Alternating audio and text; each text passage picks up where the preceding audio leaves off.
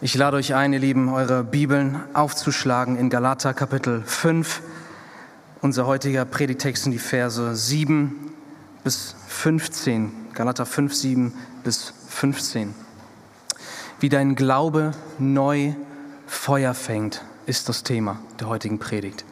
Wie dein Glaube neu Feuer fängt. Ich war mal auf einer Waldwanderung und da habe ich zum ersten Mal im Wald, also in freier Wildbahn, plötzlich Erdbeeren vor mir gesehen. Und ich dachte davor, ehrlich gesagt, dass es Erdbeeren, Erdbeeren nur im Supermarkt zu kaufen gibt. Ja? Also ich war total überrascht, dass die auch in der Natur wachsen. Ja? Natürlich ist die Frage, woher haben die Supermärkte überhaupt die Erdbeeren? Aber das einmal dahingestellt. Da sehe ich diese Erdbeeren und die sehen köstlich aus. Und ich fange an zu essen und es schmeckte hervorragend. Ja. Und während ich esse, kommt jemand, das war so ein äh, Führer bei der Wanderung, und er sagte, Leute, Achtung, esst nur Erdbeeren über eurer Kniehöhe, sonst könnte es passieren, dass ihr einen Fuchsbandwurm bekommt und das kann unter Umständen tödlich enden. Ich hatte natürlich schon fleißig gegessen und nicht nur Erdbeeren über meiner Kniehöhe gepflückt. Und ihr könnt euch vorstellen, ich höre diesem Führer zu und gucke wieder auf die Erdbeeren und auf einmal sehen sie völlig anders für mich aus. Ja, gerade eben noch herrlich, ein herrlicher Anblick und köstlich und lecker und plötzlich sehe ich nur noch eine Gefahr. Und dazu noch plötzlich so ein flaues Gefühl im Magen, als würden da schon die Würmer sich an mir mästen. Und ihr Lieben, in diesem Erlebnis, da steckt eine Wahrheit drin. Denn heute geht es hier darum, wie wir uns geistlich, also unseren inneren Menschen ernähren. Und es ist exakt so, dass wie die Lehre, die du konsumierst, die entscheidet darüber, ob du entweder in deinem Leben, in deinem Glauben, in deiner Nachfolge müde, kaputt und krank bist oder ob du voller Kraft bist und laufen kannst, ohne müde zu werden. Und man stelle sich mal vor, dieser Wanderführer hätte das gar nicht gesagt und ich wäre Tage oder Wochen später plötzlich im Krankenhaus gewesen und der Arzt fragt mich, ja, was passiert, was los? Da hätte ich ja im Traum nicht daran gedacht, dass diese herrlichen Erdbeeren daran schuld sein können, dass ich nun schwer krank bin. Die Galater sind krank in ihrem Glauben. Und bei ihnen war das ein bisschen wie mit den Erdbeeren, ihr Lieben, nur viel, viel ernster. Das sah auf den ersten Blick, was diese Leute erzählt haben, alles richtig und gut aus. Vielleicht sogar beim ersten Schmecken lecker. Sie redeten ja von Jesus Christus, sie redeten vom Evangelium. Die Worte, die waren sehr ähnlich. Aber das Tückische an dieser Lehre ist ja, sie ist nicht auf den ersten Blick sofort als ihr Lehre erkennbar. Aber spätestens an den Auswirkungen erkennst du in deinem Leben und erkennen wir als Gemeinde, wenn wir uns falsch ernährt haben. Denn Lehre, ihr Lehre kann zwar sehr tückisch und versteckt sein, aber die Auswirkungen nicht. Und das sehen wir heute hier im Text. Und lass uns diesen Text jetzt lesen. Und du kannst dir dabei auch die Frage stellen, trifft dieser Text zu einem gewissen Maß auf mich persönlich zu? Lass uns lesen. Ab Vers 7. Ihr lieft gut. Wer hat euch aufgehalten, dass ihr der Wahrheit nicht gehorcht? Die Überredung ist nicht von dem, der euch beruft. Ein wenig Sauerteig durchsäuert den ganzen Teig. Ich habe Vertrauen zu euch im Herrn, dass ihr nicht anders gesinnt sein werdet. Wer euch aber verwirrt, wird das Urteil tragen, wer er auch sei. Ich aber, Brüder, wenn ich noch die Beschneidung predigen würde, was werde ich da noch verfolgt? Dann hätte ja das Ärgernis des Kreuzes aufgehört. Ich wünschte, dass sie sich auch abschnitten, die euch aufwiegeln. Denn ihr seid zur Freiheit berufen worden, Brüder. Nur gebraucht nicht die Freiheit zu einem Vorwand für das Fleisch, sondern durch die Liebe dient einander. Denn das ganze Gesetz ist in einem Wort erfüllt, in dem du sollst deinen Nächsten lieben wie dich selbst. Wenn ihr aber einander beißt und fresst, seht zu, dass ihr nicht voneinander verzehrt werdet. Das ist Gottes Wort an uns. Amen. Dieser Text, liebe Gemeinde, ist eine Schlüsselstelle im Galaterbrief. Paulus hat in den Kapiteln 1 bis 4, grob gesagt, in den Kapiteln 1 bis 4 hat er das Evangelium in den Gemeinden von Galatien korrigiert, richtig gestellt. Und in den Kapiteln 5 und 6, da kommt dieses Evangelium jetzt ins Leben und da wird die Frage gestellt, okay, wir haben jetzt das Evangelium neu gehört, korrigiert, verstanden und jetzt leben wir es auf die und die Weise aus. Und wir sind jetzt hier quasi an dem Angelpunkt, an dem Verbindungspunkt. Hier lernen wir an diesem Text, wie unsere Nachfolge funktioniert, wie sie dauerhaft, konstant festbleiben kann. Und das ist eine Zwei-Punkte-Strategie, ein Zwei-Punkte-Plan Gottes. Nämlich erstens, ihr Lehre abwenden und zweitens das Evangelium anwenden auf dein Leben. Erstens, das Falsche muss raus. Drittens, wir, müssen unter den richtigen Einfluss gestellt werden. Und es ist ja heute modern, dass man sagt, bring von der Kanzel einfach positive Messages, positive Botschaften. Dieses ganze, das ist falsch und das ist nicht richtig, das braucht kein Mensch. Ihr Lieben, dieser Text zeigt uns, dass das absoluter Quatsch ist. Denn wir müssen uns darauf ausrichten und fokussieren auf das, was wir hören, egal ob hier in der Gemeinde oder zu Hause. Lehre muss auch korrigiert werden und Falsches muss beseitigt werden. Das ist der erste Punkt. Ihr Lehre abwenden, Verse 7 bis 12. Und eigentlich ist das Ziel von diesem ersten Punkt, dass wir zunächst mal einen, einen Eifer, einen Willen in uns entfachen, um gegen falsche Lehre vorzugehen. Und das können wir nur dann, wenn wir den zerstörerischen Einfluss von falscher Lehre in unserem Leben erkennen. Und genau das macht Paulus hier. Die Verse 7 bis 12, da steht jede Menge, aber einfach gesagt sagt er ihnen folgendes. Leute, ihr habt aus modrigen Tümpeln Wasser getrunken und jetzt seid ihr krank. Ihr, könnt, ihr liegt nur noch flach, geistlich betrachtet. Da ist keine Kraft. Und wir sehen die Auswirkungen hier.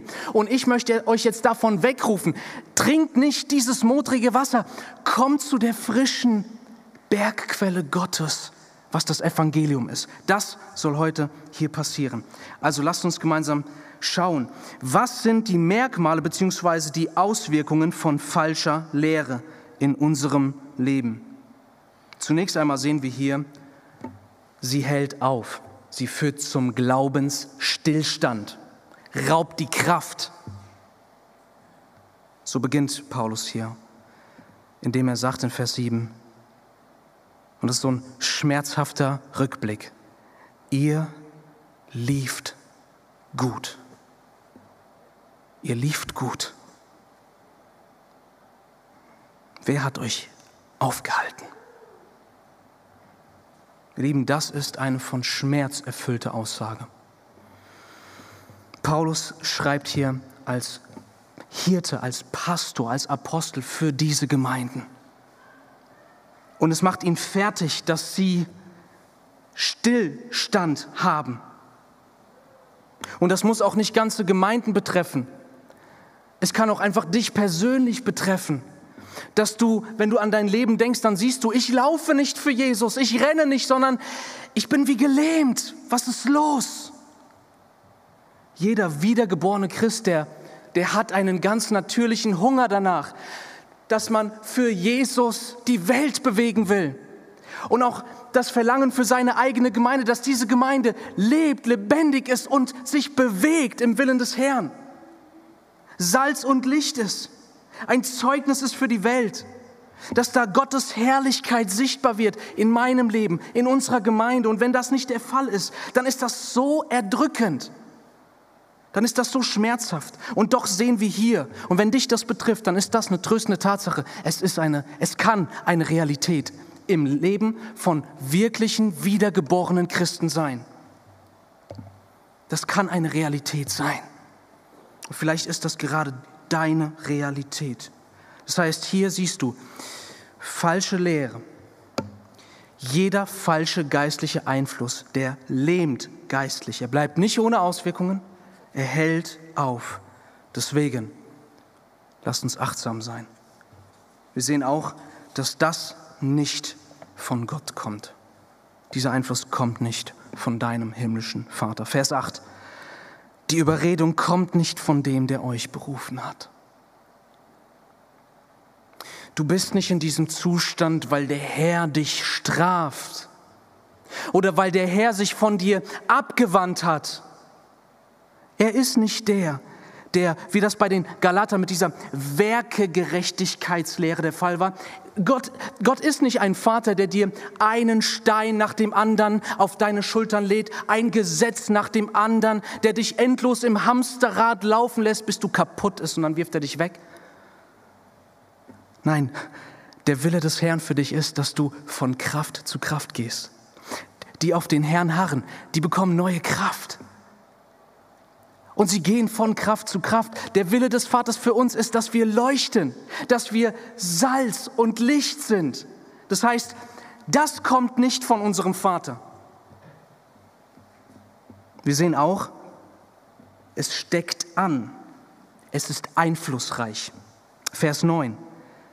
Wenig Sauerteig durchsäuert den ganzen Teig. Quasi, wenn falsche Lehre erstmal gegenwärtig ist, musst du gar nichts machen. Du musst nicht aktiv sein, sie arbeitet von selbst. Genauso wie du ein bisschen Sauerteig zu Teig dazu gibst und dann stellst du ihn nur hin und der ganze Teig wird durchsäuert.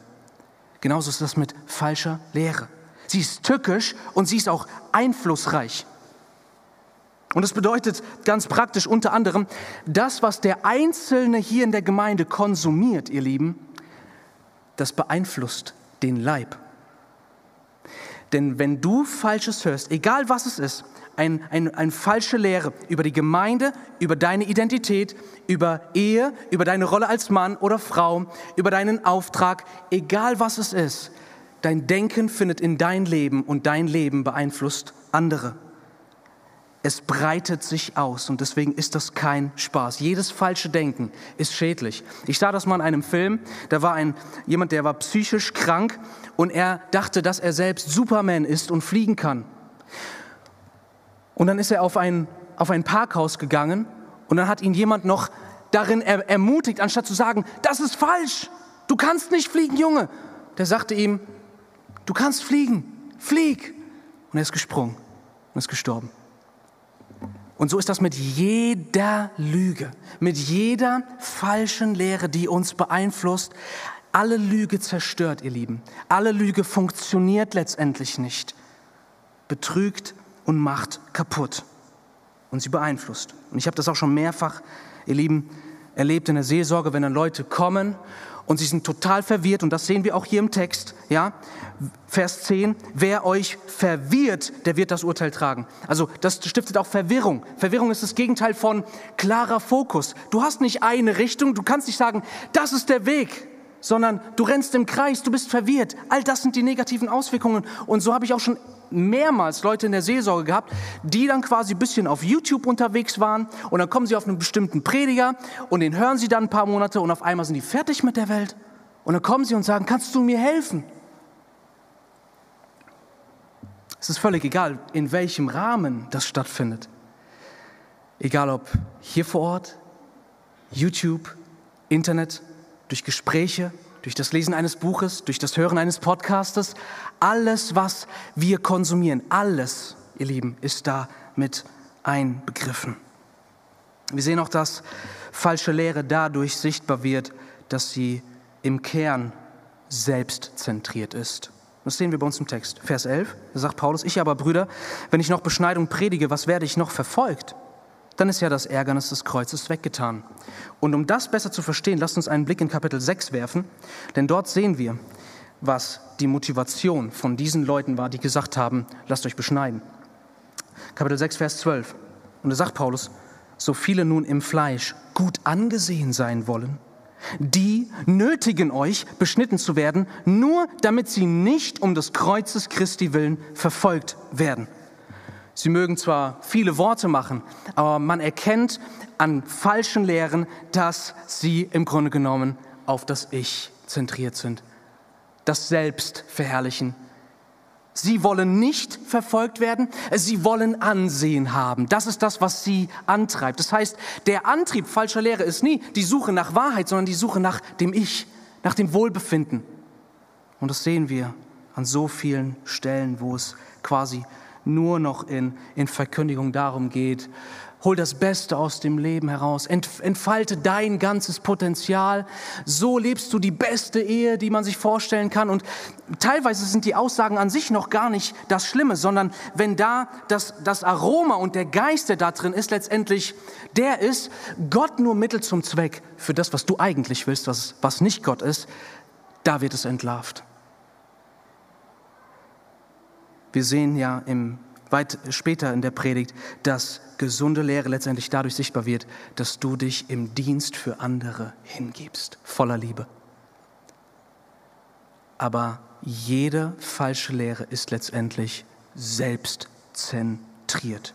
Und das sehen wir auch in Vers 15, in diesem makaberen Satz, wenn ihr aber, das ist der jetzige Zustand quasi in Galatien, wenn ihr aber einander beißt und fresst Seht zu, dass ihr euch nicht ganz gegenseitig aufesst. Paulus benutzt hier quasi eine animalische Sprache. Ihr Lehre, die macht dich letztendlich wie zu einem Tier. Nicht zu dem Menschen, zu dem Gott dich eigentlich machen möchte zu einem Wesen im Bilde Gottes geschaffen, ganz anders als die Tiere und mit einer herrlichen und hohen Bestimmung, nämlich dass du im Anblick der Herrlichkeit Gottes lebst, von ihm gespeist und ernährt wirst und ein Mensch bist, der die Welt um sich herum durch sein Zeugnis und seine Liebe verändert. Nein, das Selbst ist letztendlich im Zentrum der Geschichte. Und das bringt uns zum letzten Merkmal, nämlich zu der, zu der Anwendung, wenn wir es so wollen, dass wir das nicht hier und auch nicht ich in meinem Leben haben will. Dass ich, wenn ich diesen zerstörerischen Einfluss sehe, ich nicht einfach unachtsam die ganze Zeit konsumiere, sondern dass ich erkenne, das sind die Merkmale und ich möchte das nicht in meinem Leben. Und das macht Paulus auch hier klar. Er sagt, dass es beseitigt werden soll. Äh, schaut mal in Vers 10, dort sagt er, wer euch aber verwirrt, also jetzt wendet er sich an die, die diese Verwirrung anstiften, die dieses verdrehte falsche Evangelium proklamieren. Wer euch verwirrt, wird das Urteil tragen, egal wer er ist. Und dann sagt er noch in Vers 12, ich wünschte, dass sie auch abgeschnitten würden, die euch aufwiegeln. Ja, was letztendlich im Kern der Sache bedeutet, ich wünschte, die wären weg über die Berge dass sie diesen zerstörerischen Einfluss nicht ausüben können. Es ist interessant, dass hier nicht steht, seid mit diesen Leuten geduldig. Sagt ihnen das Evangelium. Und einerseits können wir ja ganz klar sagen, ja, wir wünschen natürlich, jedem Menschen das Evangelium zu sagen. Wir wollen um jede Seele ringen, aber wir können letztendlich nur denen das Evangelium verkündigen, die hören. Diese sind aber keine Hörer, sondern Prediger. Sie, sie machen nur kaputt durch ihren Einfluss und deswegen ist das Gebet und der Wunsch der Gemeinde, dass sie weggehen, dass sie ihren Einfluss nicht ausüben können. Das bedeutet, bist du jetzt zur Zeit in einem Zustand, wo du sagen musst, ich bin wie im Stillstand in meinem Glauben. Häufig ist unsere instinktive Reaktion, dass mit uns nicht etwas, dass mit uns etwas nicht stimmt. Und dann sagen wir uns, Mann, ich, es ist alles matt, es ist alles so leblos, es ist alles so, so statisch.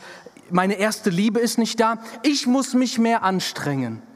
Das ist quasi das menschliche Evangelium. Streng dich mehr an und es wird alles. Das ist aber nicht Gottes Evangelium. Ihr Lieben, wenn wir in so einem Zustand sind, ja, dann ist das ein bisschen wie, wenn du mit dem Auto fährst und plötzlich bleibt dein Auto stehen. Und deine erst, dein erster Gedanke ist natürlich, ah, Auto kaputt. Aber weißt du, was eigentlich los ist? Ein paar Meter vorher hast du die, die falsche Substanz getankt, hast Diesel anstatt Benzin getankt. Was du getankt hast, ist das Problem. Dein Auto funktioniert. Deine Identität in Christus steht fest. Du bist zur Freiheit berufen, aber du ernährst dich falsch und das macht's kaputt. Das bleibt nicht einflusslos in deinem Leben. Und lass uns auch bewusst machen, es geht hier nicht nur um sozusagen äh, formelle Lehre. Es geht auch nicht nur um Dinge, die wir von außen konsumieren, sondern auch Lehre von innen.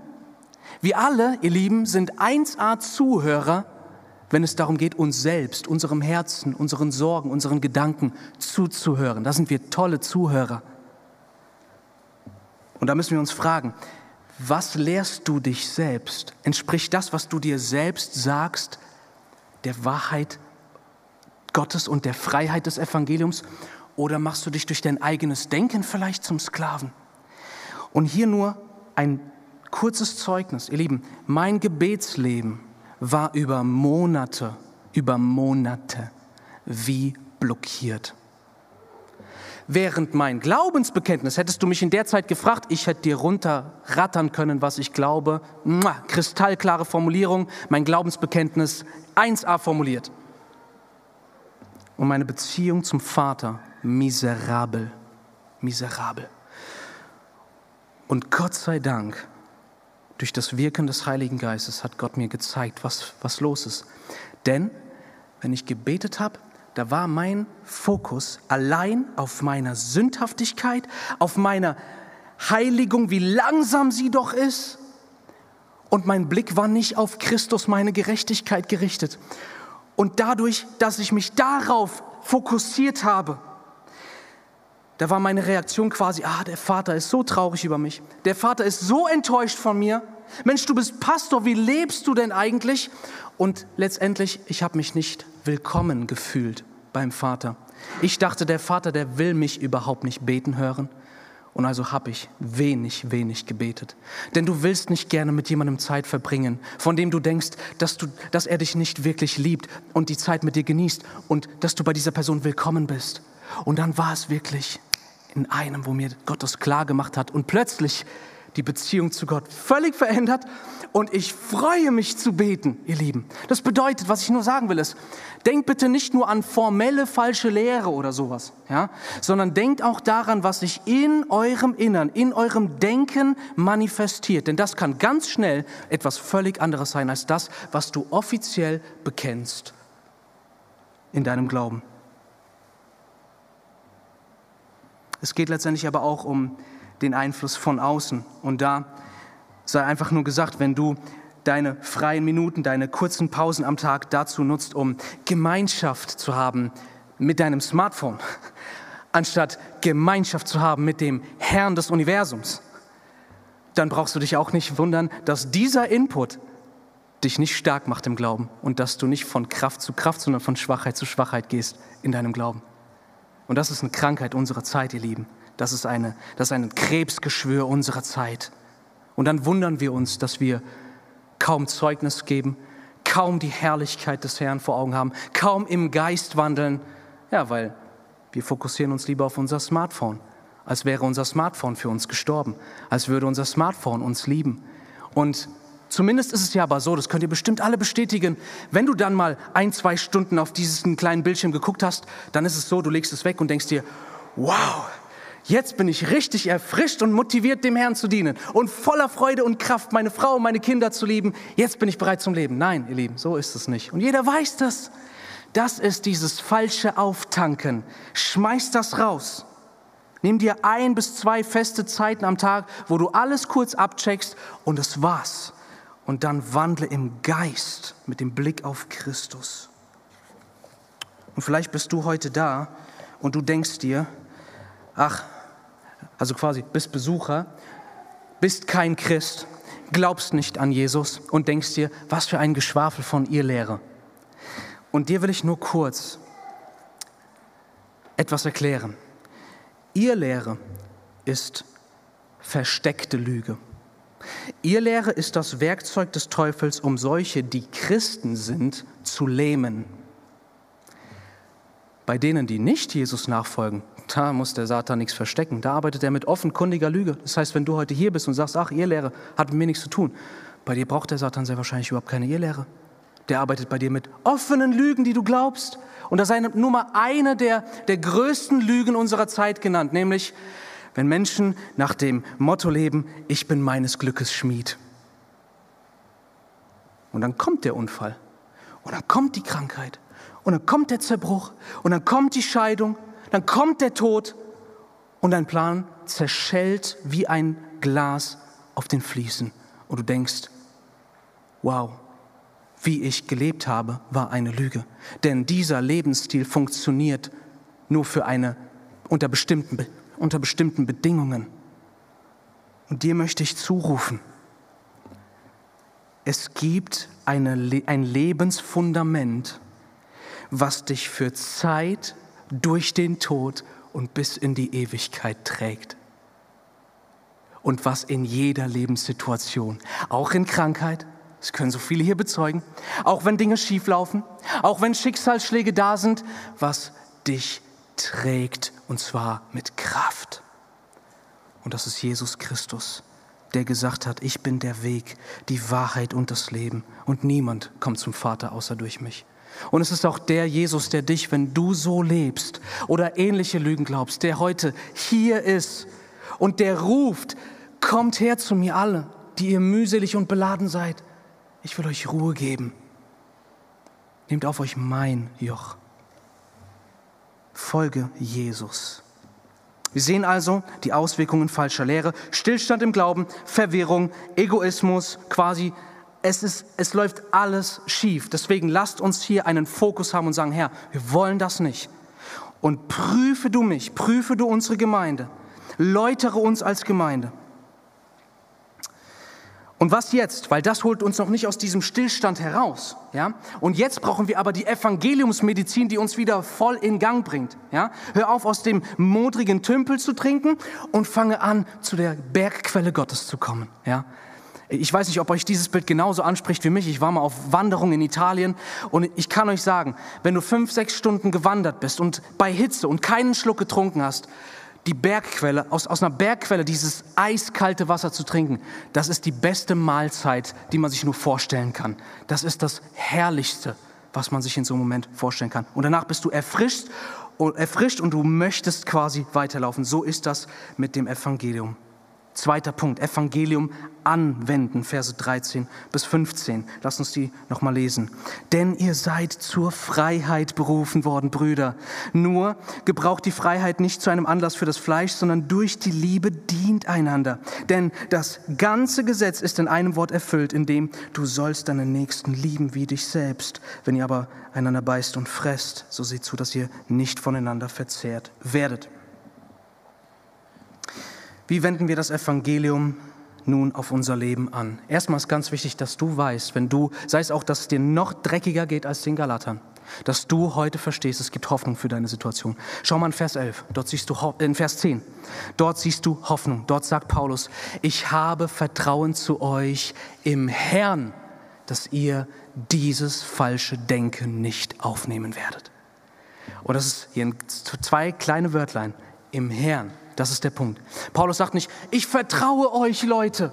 Nee, nee, nee. Sein Vertrauen in die Galater ist zutiefst erschüttert, dass er nur sagen konnte am Anfang des Briefes, ich wundere mich über euch. Also menschliches Vertrauen, das ist weg. Aber Paulus sagt hier, ich habe Vertrauen zu euch im Herrn. Genauso wie Paulus zu den Thessalonichern äh, sagen kann, wir danken Gott, dass ihr unser Wort nicht als Menschenwort, sondern als Gottes Wort aufgenommen habt.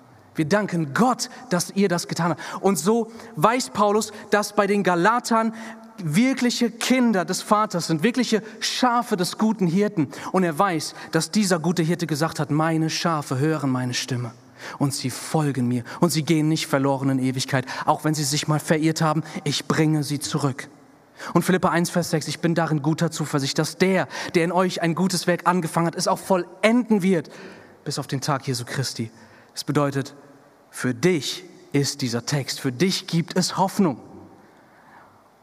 Und der Herr ruft dich zurück, nämlich zu seinem Evangelium. Und vielmehr dazu, dieses Evangelium, was du jetzt gehört hast in vielen Predigten, auch auf dich ganz persönlich anzuwenden. Und da sehen wir zwei Punkte. Wie wenden wir das Evangelium auf unser Leben an? Es ist einmal A, der Zuspruch der Freiheit, der ganz wichtig ist dass du den Zuspruch der Freiheit heute hörst und jeden Tag neu. Und zweitens das Ausleben der Freiheit des Evangeliums. Ja? Zuerst einmal der Zuspruch der Freiheit.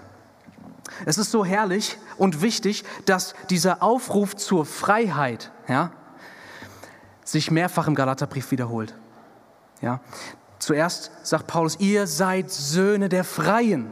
Er spricht den Galatern das zu. Dann sagt er in Kapitel 5, Vers 1, zur Freiheit hat Christus euch frei gemacht. Er spricht es ihnen zu. Wir müssen nicht nur zum Gehorsam ermahnt werden, sondern auch zu einem Stand und einem Leben in der Freiheit des Evangeliums, ihr Lieben. Und auch jetzt hier im Text sagt er es wiederum. Und zwar in diesem Zustand. Zur Freiheit seid ihr gerufen, Brüder. Das Evangelium befreit uns da, wo wir jetzt gerade stehen und nicht dort, wo wir noch hinkommen oder uns hinarbeiten müssen, ihr Lieben. Ganz wichtig. Wenn es uns glaubensmäßig elendig geht, dann fühlen wir uns manchmal wie in einem Supermarkt, wo wir schon den Einkaufskorb voll haben und auf einmal merken wir Portemonnaie zu Hause vergessen. Können wir nichts mitnehmen. Müssen wir erstmal uns darum kümmern und Portemonnaie holen, wieder herfahren und erst dann bekommen wir was. Nee, Gott ist der Gott, der sagt, kommt und kauft ohne Geld. Gott ist der Gott, der in Offenbarung 22 uns zuruft, komm und nimm das Wasser des Lebens umsonst. Das bedeutet, genau da, wo Sie jetzt stehen, ihr Lieben, da, wo Sie jetzt gerade noch einander beißen und fressen, dort ruft Gott hinein, pass auf, ich habe dich zur Freiheit berufen.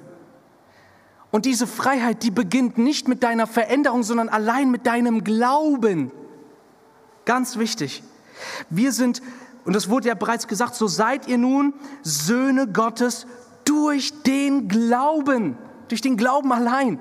Nicht durch die Veränderung, nicht durch deine Selbstverbesserung, sondern auch wenn du da jetzt stehst, wo die Galater damals standen, ist die Frage, glaubst du an Christus allein? Vertraust du auf ihn? Dann bist du jetzt zur Freiheit berufen. Und deine Sünden, die nimmt der Herr weg und die verzeiht er dir. Hör damit auf, dich selbst herauszuwohlen aus deinem Zustand. Nein, was du brauchst, ist die Gnade und die Freiheit des Evangeliums. Und die kommt zu dir, allein durch den Glauben. Und das brauchen wir jeden Tag, ihr Lieben. Das sehen wir hier. Gerade auch Menschen, die so eine gesetzliche Prägung haben. Und das trifft zu einem bestimmten Grad immer wieder auf jeden von uns zu. Wir brauchen und sollen uns auch selbst diese Wahrheiten jeden Tag zusprechen. Der Herr hat mich befreit. Du bist frei von Verdammnis. Du bist frei von deiner Schuld. Du bist frei von der Last deiner Sorgen. Du bist gerecht gemacht. Du bist adoptiert. Du bist angenommen. Du bist geliebt. Du bist erfüllt mit dem Geist Gottes. Du bist frei. Empfindest du deinen Glauben als das Leben in Freiheit? Sei ehrlich. Würdest du sagen, wenn ich jetzt nach dem Gottesdienst da einen Menschen treffe und ich rede von Jesus, dann sage ich diesem Menschen, weißt du, Jesus macht frei. Oder ist das Empfinden deiner Nachfolge nicht, ich bin frei, sondern eher, es drückt irgendwie der Schuh. Ich möchte dir Kraft des Wortes Gottes jedem hier, der sich dem Heiland und Herrn Jesus Christus im Glauben anvertraut hat, dir möchte ich jetzt, jetzt in dieser Situation sagen, du bist zur Freiheit berufen. Du bist frei gemacht, deshalb lebe frei. Und lebe nicht in einer Knechtschaft. Gott ruft dich zur Freiheit. Aber jetzt kommen wir zu einem ganz wichtigen Punkt, nämlich Vers 13. Willkommen von, der, von dem Zuspruch dieser Freiheit zu der Frage, ja, wie leben wir diese Freiheit jetzt aus? Also B, das Ausleben der Freiheit, Vers 13. Und dort sagt Paulus, aber gebraucht die Freiheit nicht zu einem Anlass für das Fleisch, sondern dient einander durch die Liebe. Ihr Lieben, hier sehen wir, dass die Freiheit, die Gott dir geschenkt hat, die dir bereits gehört, dass diese Freiheit so radikal ist, dass du sie falsch anwenden kannst. Deswegen müssen wir dazu ermahnt werden, die, diese Freiheit richtig auf unser Leben anzuwenden. Als Christ kannst du nicht mehr für die Sünde und in der Sünde leben. Aber du kannst sehr wohl noch sündigen. Du kannst sehr wohl diese Freiheit in bestimmten Momenten als Vorwand für dein Fleisch gebrauchen und diese Freiheit missbrauchen. Und deswegen müssen wir verstehen, was wahre Freiheit ist. Denn wenn wir das tun, ihr Lieben, ja, wenn wir das hören, wir sind befreit und dann denken wir aber, oh, diese Freiheit, die benutze ich jetzt für diese Freiheit, die ich mir gerne gönnen will. In dem Moment ist unser Denken davon, was Freiheit ist, und Gottes Denken davon, was Freiheit ist, unterschiedlich und das führt zu Sünde. Lass mich euch zwei Väter als Beispiel geben. Stellen wir uns zwei Väter vor. Einen strengen Vater, der zu seinem Kind sagt, und stellen wir uns einmal vor, es ist tiefster Winter draußen. Er sagt zu seinem Kind, wenn du noch einmal lügst, setz ich dich vor die Tür. Und du kannst gucken, wie du klarkommst. Jetzt frage ich, wird dieses Kind danach noch lügen? Ich würde mal vermuten, wahrscheinlich nicht. Und was wäre die Motivation dieses Kindes, um nicht mehr zu lügen? Wäre es die Liebe zum Vater oder wäre es eher Angst vor Kälte, Ablehnung, Einsamkeit? Und jetzt stellen wir uns einen anderen Vater vor. Stellt euch den perfekten Vater vor, der sein Kind liebt wie sein eigenes Leben. Und er sagt zu diesem Kind, mein Kind, du weißt, dass ich die Wahrheit über alles liebe und ich selbst rede nur Wahrheit zu dir. Und wenn du lügst, dann musst du wissen, Lüge ist böse, Lüge ist falsch. Wenn du lügst, dann sehen andere Menschen auf dich und ich werde dadurch in Mitleidenschaft gezogen, weil du mein Kind bist. Und wenn du lügst, wird diese Lüge dich und deine Beziehungen und andere Menschen kaputt machen. Deswegen möchte ich von dir, mein Kind, dass du mir das glaubst und dass du nicht mehr lügst. Vertraust du mir?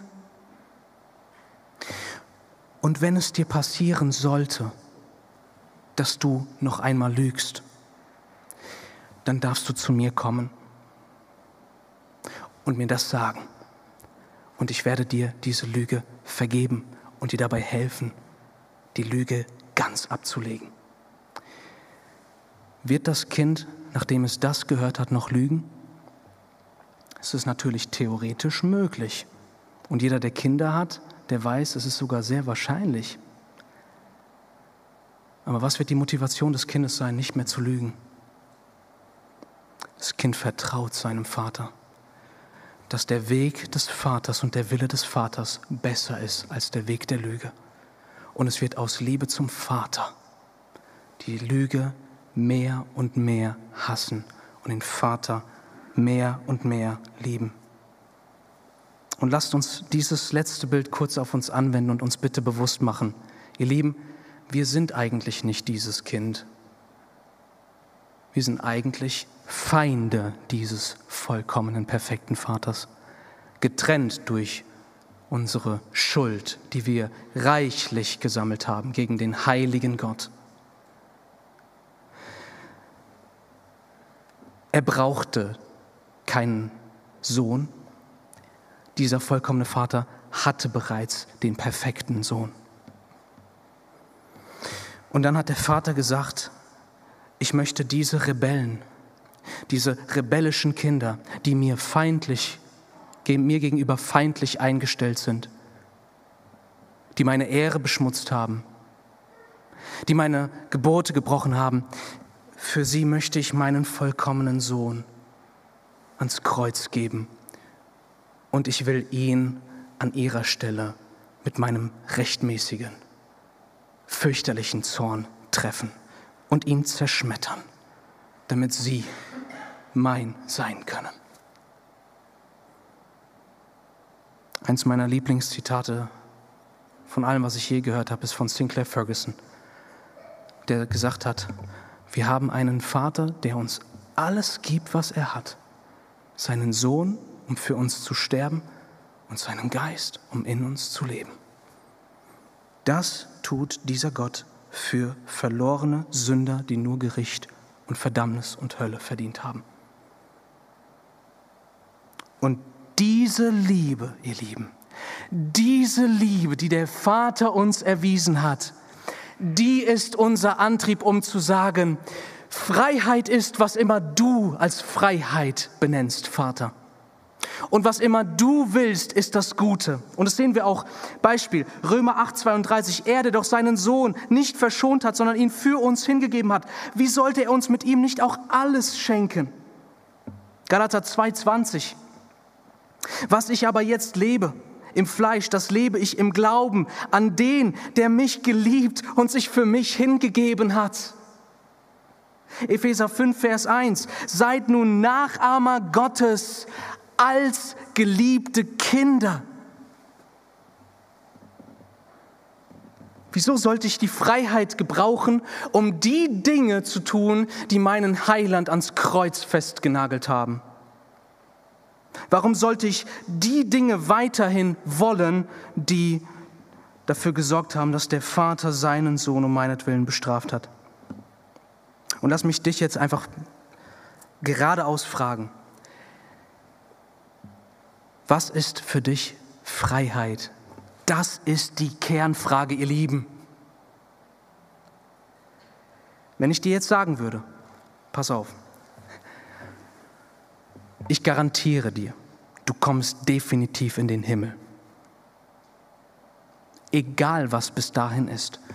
Hundertprozentige Garantie, okay? Ich spreche dir das zu und dann frage ich dich, wie willst du bis dahin leben, solange du noch hier auf der Erde bist? Was würdest du sagen? Das entlarvt, was wir als Freiheit verstehen, ihr Lieben. Du kommst auf jeden Fall in den Himmel. Und das ist im Grunde genommen das Evangelium. Wir sind durch den Glauben allein aus dem Tod ins Leben übergegangen. Uns gehört die Ewigkeit, uns gehört der Herr, uns gehört das ewige Leben. Und jetzt ist die Frage, was machen wir jetzt? Das stellt an uns die Frage, was für uns wahre Freiheit ist. Und wer diese Liebe Gottes geschmeckt hat und wiedergeboren ist, der wird nicht sagen, wow, dann kann ich ja bis dahin Vollgas in der Sünde leben. Nein, der wird sagen, ich möchte mit all meiner Kraft, so gut es geht, die restliche Zeit dafür gebrauchen, um diesen Vater zu ehren. Um diesem Vater meinen Dank zu bringen, mit möglichst jedem Gedanken, jedem Gefühl, jedem Wort, jeder Tat. Ich scheitere immer wieder, aber das ist der, das ist, das ist der Entschluss meines Herzens. Ich möchte im Geist wandeln. Ich möchte für das geistliche und ewige Leben. Ich möchte für den Herrn leben, der mich geliebt und sich für mich hingegeben hat. Ihr Lieben, ich muss zum Schluss kommen. Und das, das sehen wir genau hier. Diese Freiheit zeigt sich letztendlich darin, dass wir dazu befreit sind, um mehr und mehr wie unser Vater zu sein und ein Leben zu leben, wo wir uns im Dienst für andere voller Liebe hingeben. Dienende Liebe für andere. Und ist euch aufgefallen, dass hier Paulus plötzlich wieder das Wort Gesetz benutzt? Denn das ganze Gesetz ist in einem Wort erfüllt, in dem du sollst deinen Nächsten lieben wie dich selbst. Ich dachte, der Galaterbrief hätte gelehrt, das Gesetz, mit dem Gesetz haben wir gar nichts mehr zu tun, weil es hieß doch vorhin, wir sind losgekauft von unter dem Gesetz. Absolut. Wir sind losgekauft vom, vom, äh, vom, von unter dem Gesetz zu sein. Wir sind nicht mehr unter dem Gesetz. Aber ihr Lieben, wir sind auch nicht über dem Gesetz oder abseits des Gesetzes, denn das Gesetz ist nicht böse. Das Gesetz ist heilig, gerecht und gut. Das Gesetz ist quasi, und die Gebote Gottes, die sind der Weg Gottes, wie ein Leben gelingt. Wir sind das Problem als Sünder. Aber das Tolle ist, als verlorener Sünder ist das Gesetz dein Feind, denn es verurteilt dich. Als Gerettete und gerecht gesprochen ist das Gesetz unser Freund. Denn es zeigt uns jetzt den Weg des Lebens und den Weg, wie wir zum Wohlgefallen und zur Freude des Vaters leben dürfen und leben sollen. Und insofern, wenn wir so das Gesetz Gottes verstehen, dann haben wir viel verstanden. Als Gerechte ist das Gesetz unser Freund. So sehen wir also, und ich komme zum Schluss, diese Lehrer, ja, die in Galatien ihr Unwesen getrieben haben, die haben unterm Strich gepredigt, du musst das tun, du musst das tun, du musst das tun. Letztendlich halte das Gesetz, das ist der Weg zu Gott. So kommst du selbst zu Gott. Und das Ergebnis dieser Halte das Gesetz Predigt war leider nicht, dass sie das Gesetz gehalten haben. Das ist das Problem. Wir sind das Problem. Aber wenn wir Christus und ihn als gekreuzigt predigen, und uns vom Kreuze her alle Liebe zufließt. Was passiert dann? Dann, ihr Lieben, lieben wir das Gesetz und wir wollen das Gesetz halten und mit aller Kraft halten wir das Gesetz als geliebte Kinder, nicht damit wir geliebte Kinder werden. Vom Kreuze her fließt dir alle Liebe zu. Die Liebe ist die Erfüllung des Gesetzes. Die Leute damals haben es so mega kompliziert gemacht, aber das ist das eine Erkennungsmerkmal der Kinder Gottes. Das ist das eine Ziel aller Lehre. Liebe aus reinem Herzen und gutem Gewissen und ungeheucheltem Glauben. 1 Timotheus 1. An der Liebe wird, die Welt erkennen, dass der Herr, dass wir die Jünger des Herrn sind. Wenn du jemanden liebst, stellen wir uns die Szene vor, du besuchst jemanden und du liebst diese Person über alles.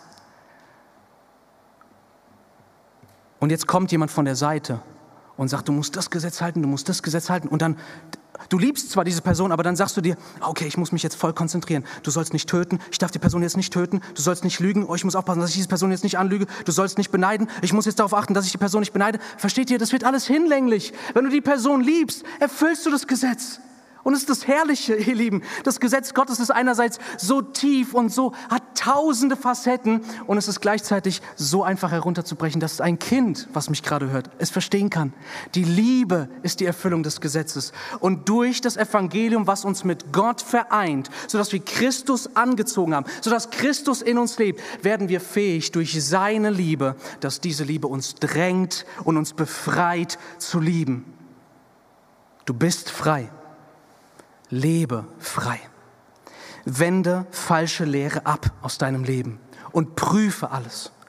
Und wende das herrliche Evangelium jeden Tag neu auf dich an, indem du dir die Freiheit des Evangeliums selbst zusprichst durch, durch das Wort Gottes und zweitens, indem du diese Freiheit nach Gottes Plan und zu deiner Freude auslebst. In Jesu Namen, so fängt dein Glaube wieder Feuer. Amen.